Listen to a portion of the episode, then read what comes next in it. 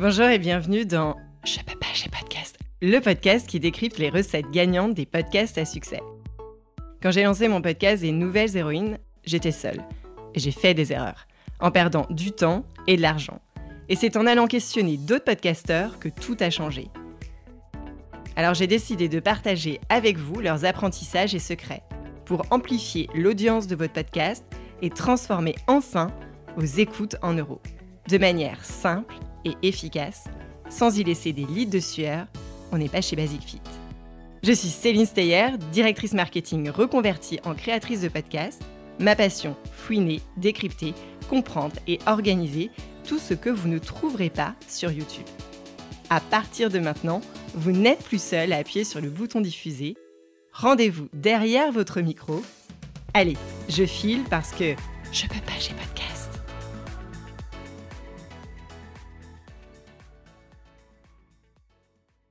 Futur podcasteur ou podcasteur aguerri, lâchez votre micro car je suis ravie d'accueillir au micro de Je peux pas, j'ai podcast un e-band marketeur dont la mission, en bon français, est de bâtir des stratégies de contenu pour attirer des clients.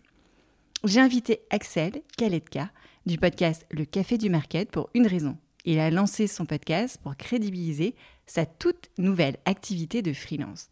Un podcast donc très niché, comme on dit, qui s'adresse aux directions marketing. Alors comment a-t-il organisé ce lancement après avoir quitté son job de salarié? Quelle a été sa stratégie LinkedIn? Axel nous partage son retour d'expérience et nous dévoile comment il a eu son premier sponsor très rapidement sans atteindre les 1000 écoutes mensuelles. Allez, à vous les studios. Bonjour Axel. Peux-tu nous expliquer comment et dans quel ordre tu as lancé ton podcast Le Café du Market? Euh, Je vais remonter un petit peu, du coup, quand je me suis lancé. J'ai décidé en août 2021 de me lancer en indépendant, tu vois? Euh, et donc, je me suis mis d'accord avec mon patron, on s'est séparés pour le 31 décembre. Donc, je savais que j'allais me lancer en indépendant au 1er janvier. Entre-temps, j'avais commencé à créer du contenu sur LinkedIn, du contenu écrit, rédigé, pour gagner en visibilité. Et du coup, je parlais de, de ce que je faisais, d'une demande marketing. Après, une fois que je me suis lancé, j'ai diversifié un petit peu parce que de temps en temps, je parle aussi de problématiques d'indépendants. Mais en tout cas, je parlais de marketing parce que c'est là-dessus que je voulais attirer de la visibilité et essayer de construire une audience pour essayer d'avoir des clients quand je dirais que je me lance. Tu vois? Et du coup, quand je me suis lancé au 1er janvier, j'avais déjà tout ça. Donc j'avais un petit peu d'audience sur LinkedIn. J'ai pas une grosse audience, mais j'ai un peu mais pas mal d'engagement par rapport à ce que j'ai comme Bah, du coup, je savais que mon patron, ça allait être mon client, déjà, parce que je devais former, accompagner un petit peu celui qui me remplaçait. Et, et comme j'étais intervenu une ou deux fois dans des écoles en tant que témoignage, tu vois, de, de pro. Et en fait, quand j'ai annoncé que je me lançais, j'ai eu deux écoles qui m'ont contacté pour savoir si je voulais donner une semaine de cours en janvier.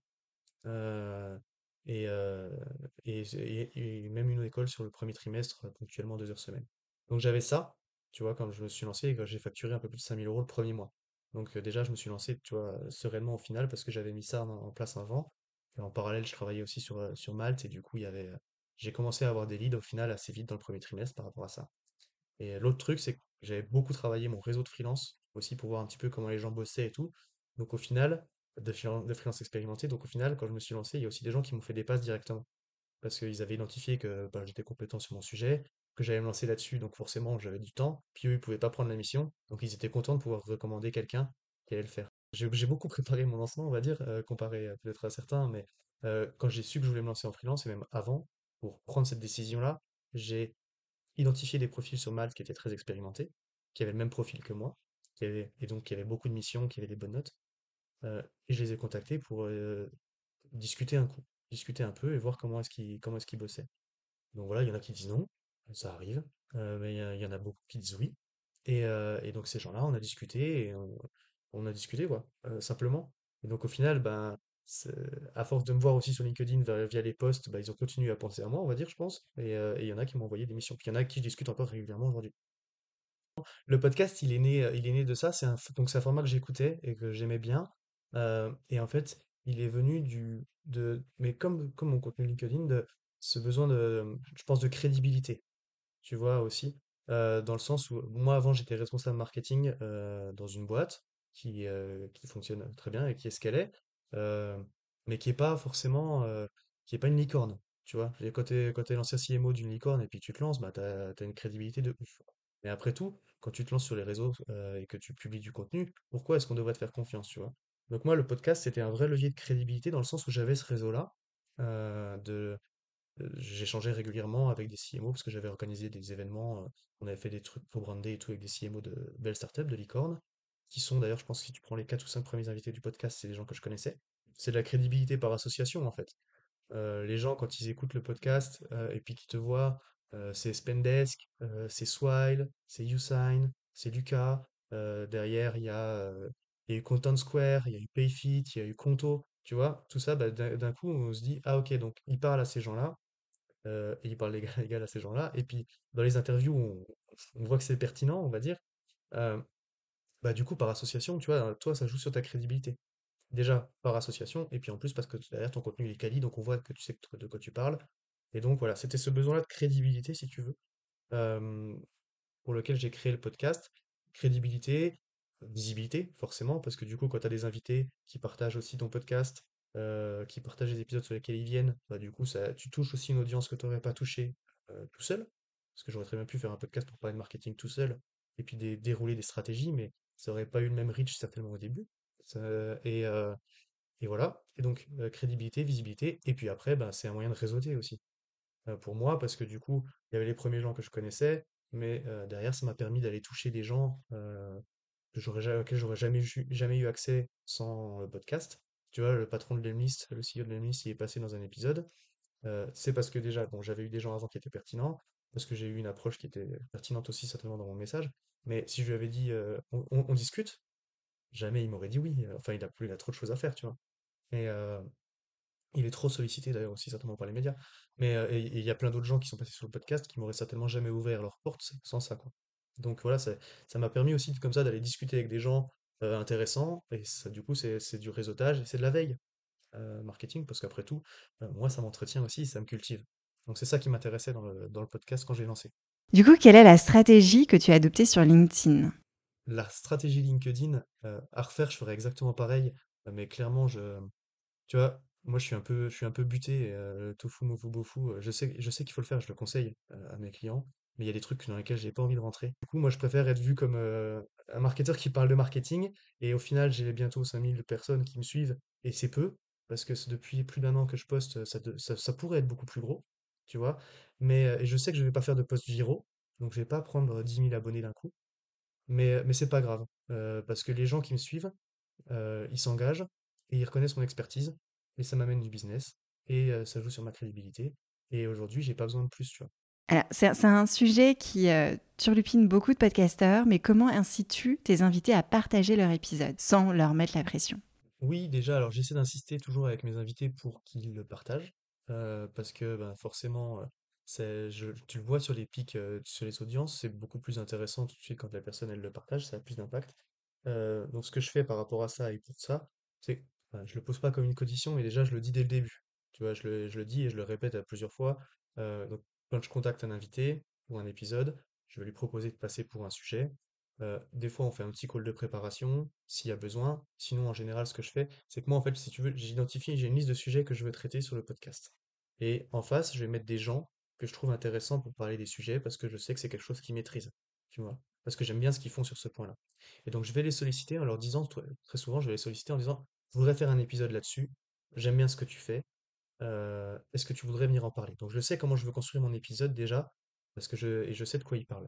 Donc le plus souvent, on je fais pas de call de préparation, parce que eux, ils en ont pas besoin, moi, j'en ai pas forcément besoin, et donc ça, ça fait gagner du temps à tout le monde. Par contre, je fais un brief euh, qui est, qui est détaillé, c'est un peu moins détaillé que le tien, mais euh, avec, avec le sujet, les recos techniques, et puis un script de questions, en gros, de, ce que je vais pouvoir poser pendant l'épisode pour qu'ils puissent poser ses idées, tu vois? Et, et donc, on se retrouve après directement pour l'épisode. Donc, quand on se voit directement, c'est un des premiers trucs que je dis, j'explique un petit peu comment ça va se passer l'enregistrement, et puis je leur dis, et pour la suite, après, moi, il sera diffusé temps à telle date et telle date, à telle date, et moi je poste à telle date et telle date. Ce serait bien que toi tu postes aussi, parce que ça joue beaucoup sur la visibilité de l'épisode, et puis après tout, c'est donnant-donnant, tu vois. Tu passes sur le podcast, moi ça me fait de la matière, mais toi ça te fait de la visibilité, c'est aussi pour ça que t'es intéressé, tu vois. C'est toujours, c'est cette mécanique-là. Et je vais t'envoyer des éléments pour le faire. Et donc c'est ce que je fais. J'envoie la cover une semaine avant la sortie de l'épisode. J'envoie la cover, j'envoie le lien où ça va sortir avec l'heure et la date à laquelle ça sort, et j'envoie des éléments de langage. En fait, j'envoie plus ou moins ce que moi je vais, je vais poster sur LinkedIn et je leur dis après, tu peux poster la même chose, tu peux reprendre à ta façon si tu veux. Voilà. Mais en gros, tu as, des éléments. En vrai, je, pourrais aller plus loin. je sais qu'il y en a qui rédigent carrément le truc ou qui font des petits carousels et résumés et tout pour le donner pour que ce soit vachement carré. Moi, enfin, c'est déjà un petit peu de travail, tu vois. Je fournis la cover, les éléments, le lien, l'heure, la date de sortie et des éléments de langage. Donc en fait, c'est un post LinkedIn qui est presque déjà rédigé, qui peut coller, sachant qu'on aura le même, mais c'est pas très grave. Tu peux nous détailler ton rituel de promotion? Quand euh, l'épisode il sort le mardi matin à 8h, tous les mardis matins à 8h, je poste sur LinkedIn vers 9h. Il y a la newsletter au chat qui part à la sortie de l'épisode, parce que ça je la programme. Euh, donc c'est même le premier truc qui part, parce qu'elle part à 8h quand l'épisode sort. Derrière, je poste euh, vers 9h. Je fais un deuxième post le jeudi, LinkedIn, à 9h. Euh, et ensuite, j'ai une newsletter que je sors, euh, enfin avant euh, sur notre outil, mais là j'ai un Substack euh, qui sort jeudi, dans lequel il y a un encart avec du nouveau côté podcast. Après, je le partage dans des groupes de marketeurs, l'espresso.substack.com. Et donc voilà, j'ai cette newsletter où je fais un petit encart en bas avec du nouveau sur le podcast. Je le partage dans des groupes Slack ou des groupes WhatsApp de marketeurs euh, où je suis. Et après, c'est ce que bah, il y a cet envoi d'informations aux invités pour que eux le partagent de leur côté. Ça fait partie de la promotion. Et, euh, voilà à peu près pour la promotion d'un épisode. euh, je m'en tiens à peu près là, sachant que je fais d'autres choses pour la promotion du podcast dans l'ensemble. Tu vois, j'ai j'ai une campagne automatisée sur LinkedIn avec Wallaxy, où en fait, donc en version gratuite, tu peux envoyer 15 invitations par jour. Wallaxy, c'est un outil qui va te permettre d'automatiser des interactions sur LinkedIn. Donc en fait, tu vas aller sourcer dans LinkedIn une, liste de personnes avec les filtres LinkedIn. Tu peux tout faire en gratuit. hein. Tu peux, après, tu peux utiliser Wallaxy en payant avec 16 navigateurs si tu veux, pour ce sera plus précis, plus puissant, mais tu peux tout faire en gratuit. Moi, donc, je fais tout en gratuit de ce côté-là. J'identifie des personnes, donc moi, des responsables marketing dans LinkedIn, et donc je les ajoute dans Galaxy. Bon, ça, passe par le, logiciel, quoi. Euh, et après, je prévois, j'ai une petite campagne. En fait, j'envoie des invitations, 15 par jour, de façon automatisée. J'ai juste prévu un petit message qui dit euh, Salut machin.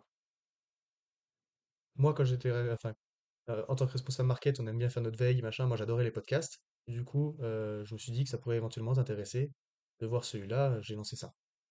Donc moi j'ai ça qui tourne, qui donc euh, qui pousse le podcast à des CMO en disant bah tiens si tu veux faire ta veille, il y a ça quoi. Un truc que je fais régulièrement aussi et que j'avais que je faisais systématiquement, on va dire aussi au, au début pour la promotion du podcast, c'est-à-dire quand je postais sur LinkedIn et qu'il y a des gens qui commentaient des trucs sympas ou intéressants, j'allais les chercher en MP, en message privé pardon, j'allais les ajouter à mon réseau et j'allais les ajouter. Quand ils étaient déjà, j'envoyais un message privé en disant ah bah c'est trop cool ton, ton message, merci d'interagir, euh, c'est sympa d'avoir une marque de soutien parce que c'est du boulot le podcast. Euh, d'ailleurs, si tu pouvais prendre deux minutes pour aller sur Apple Podcast ou sur Spotify, euh, laisser une note et un avis, ce serait trop cool. Sachant que Spotify, tu peux le faire que par l'application. Mobile. Et d'autres choses que je fais aussi, tu vois, par rapport à ça, donc c'est pour, pour jouer le jeu des algos, c'est que je demande systématiquement aux invités euh, d'aller laisser une note sur le podcast. euh, et, euh, et de temps en temps, du coup, je fais des campagnes. Euh, tu vois, là, au, début de l'année, euh, j'ai repris tous mes invités, j'ai envoyé un mail euh, leur disant, euh, bon, bah voilà, euh, bonne résolution de la nouvelle année, euh, j'ai besoin d'un, j'ai besoin d'un petit coup de main, si tu pouvais prendre deux minutes pour aller laisser une note là et un avis là, euh, ce serait trop cool. J'ai récupéré comme ça euh, une dizaine d'avis, quoi.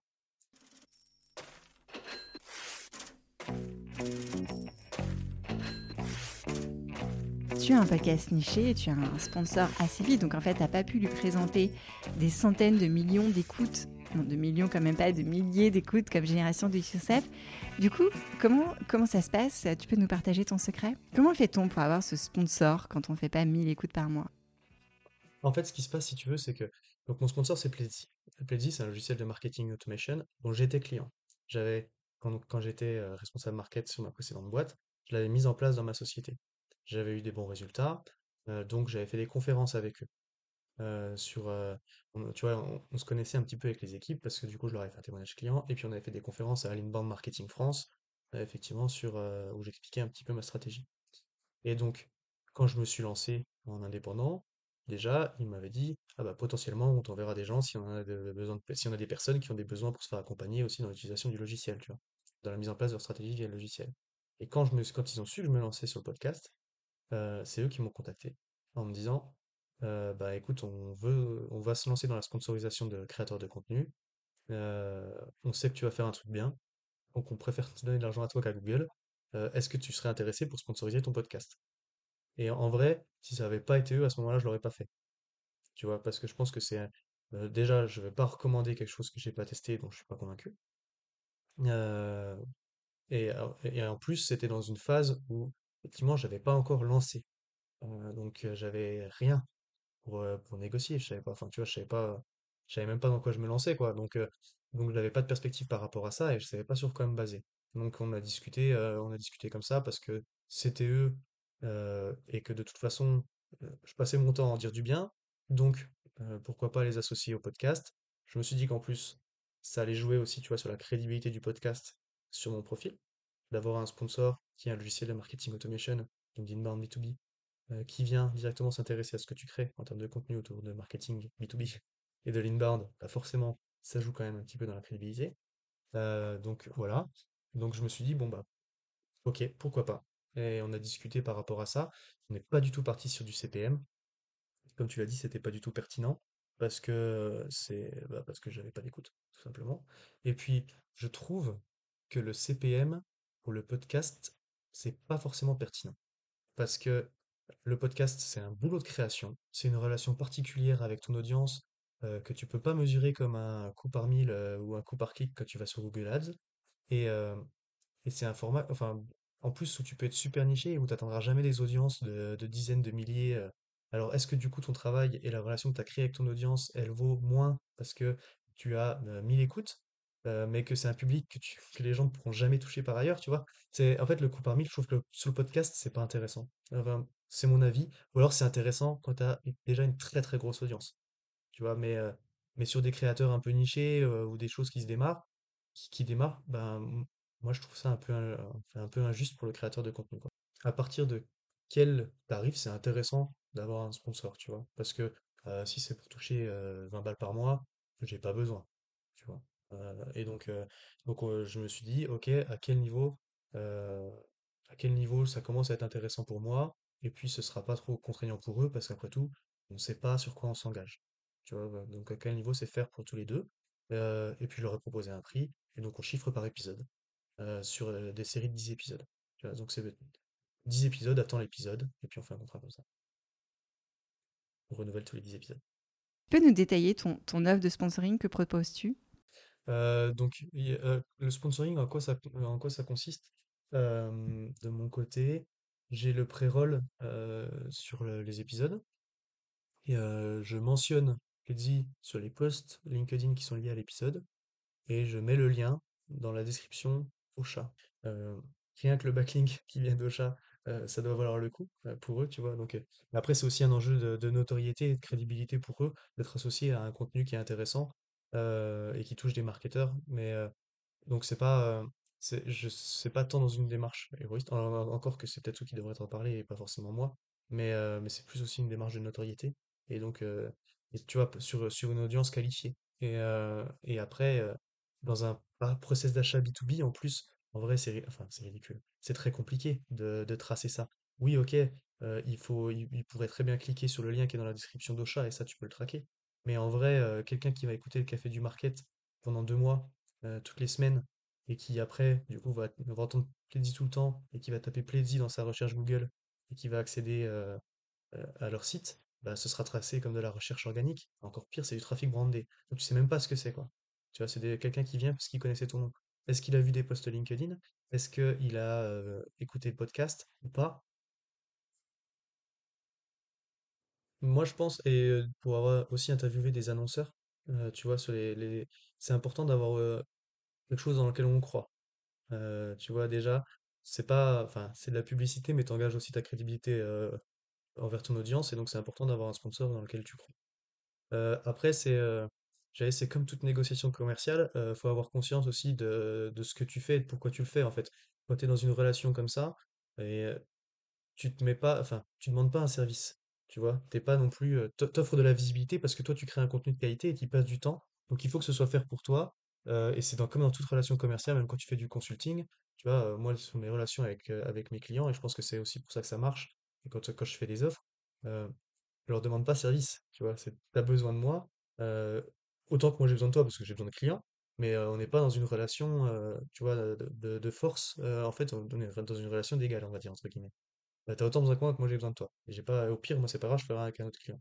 Et tu vois, c'est un petit peu pareil, je pense, quand euh, t'as- tu demandes pas de faveur en fait quand tu fais sponsoriser ton podcast. Et Eric Seclet, qui, qui fait SaaS Club, il est, il est aussi très, très direct dans cette approche-là, tu vois, et, et je pense qu'il a une bonne approche par rapport à ça, dans le sens où en fait il construit une term sheet avec voilà mes audiences, voilà mes, voilà ce que je fais, voici, voici mes chiffres, et, et moi par contre le sponsoring c'est tant, Et, c'est comme ça. Mais parce que c'est la valeur qu'il donne à son travail.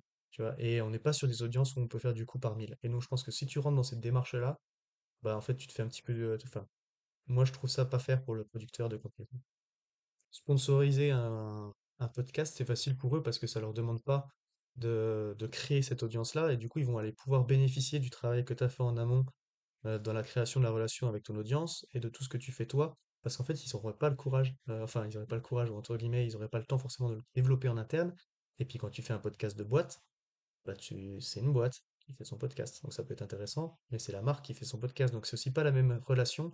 Euh, tu sais que tu écoutes le podcast d'une marque, tu n'écoutes pas le podcast d'un créateur de contenu qui veut t'apporter de la valeur, tu écoutes le podcast d'une marque qui va chercher à faire de la notoriété, peut-être en t'apportant de la valeur en faisant un contenu de très grande qualité, mais c'est un podcast de marque. Donc c'est encore un petit peu différent. Ça veut pas dire que ça peut pas, que qu'il n'y a pas de podcast de marque qui fonctionne, hein. Mais, euh, mais bon, du coup, c'est un raccourci aussi pour eux. Et donc je pense qu'il faut pas se dévaloriser, même si t'as pas un coup par mille qui est dingue, quoi. Quel est ton dernier conseil aux podcasteurs Euh, je pense que ça, ça se joue, be- enfin, ça se joue beaucoup sur la promotion que tu es capable d'en faire, en fait. Euh, c'est un peu le problème de tous les contenus. On crée, on publie, et puis on crée le contenu d'après parce qu'on aime bien créer du contenu. euh, et on met pas assez d'efforts sur la distribution. Euh, et moi, tu vois, typiquement, c'est ce que je te dis, je pourrais en faire plus. Et, je pense qu'il y a des choses à faire un petit peu automatiques, et toi, t'en as parlé aussi. C'est, aussi ça qui fait que notre contenu, il est connu. Donc moi, je pense qu'effectivement, ça passe par quand on crée du contenu, la stratégie de contenu, la création de contenu, c'est 20% du temps, et la stratégie de distribution, c'est 80% du temps. Et donc, il faut, y- si tu fais pas d'effort pour le distribuer, ça vaut pas la peine de le créer. Réseaux sociaux, post sur les réseaux sociaux, euh, et puis après faire les efforts aussi pour euh, les, pour euh, obtenir des avis. Tu vois, je pense que c'est c'est le deuxième truc. Mais moi, pour moi, c'est les, les posts sur les réseaux sociaux, c'est là où tu peux avoir le plus de reach, et après, c'est les réseaux sociaux, là où sont ton, où est ton audience, quoi. Moi, je sais que c'est LinkedIn, je pourrais peut-être les toucher ailleurs, mais c'est aussi le réseau social sur lequel je suis à l'aise. Donc, c'est pour ça que je concentre mes efforts plutôt là-dessus. Merci beaucoup Axel. Eh ben, merci à toi. Merci à toi pour l'invitation, et je te dis aussi à très bientôt. Ce sera tout pour aujourd'hui avec Axel Kaletka qui nous partage les coulisses de son podcast. Voici les principaux points que j'en retiens si toi aussi tu es freelance et tu veux lancer ton podcast.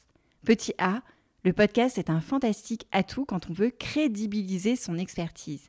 Et par association, quand tu invites des CMO, des directions marketing de licorne, Axel a gagné en légitimité et a attiré des clients.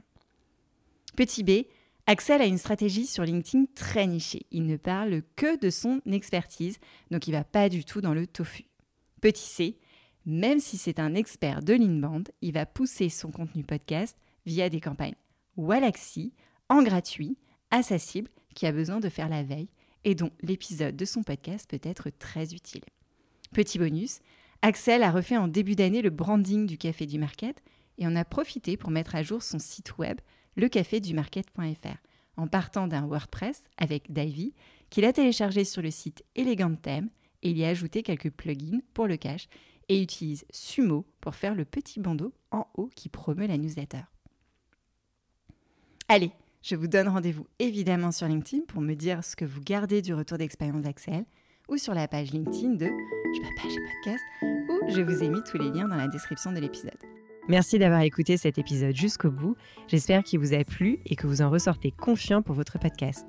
Si c'est le cas, abonnez-vous pour ne rater aucun épisode. Parlez-en autour de vous et surtout laissez-moi une note et un commentaire 5 étoiles sur Apple Podcast et Spotify. N'oubliez pas de le partager à vos amis dans le podcast. Chaque nouvel auditeur est une victoire. Si vous êtes en pleine réflexion sur votre podcast, vous pouvez me contacter sur LinkedIn ou par email cece.steyr at gmail.com. Allez, je file parce que je peux pas, j'ai podcast.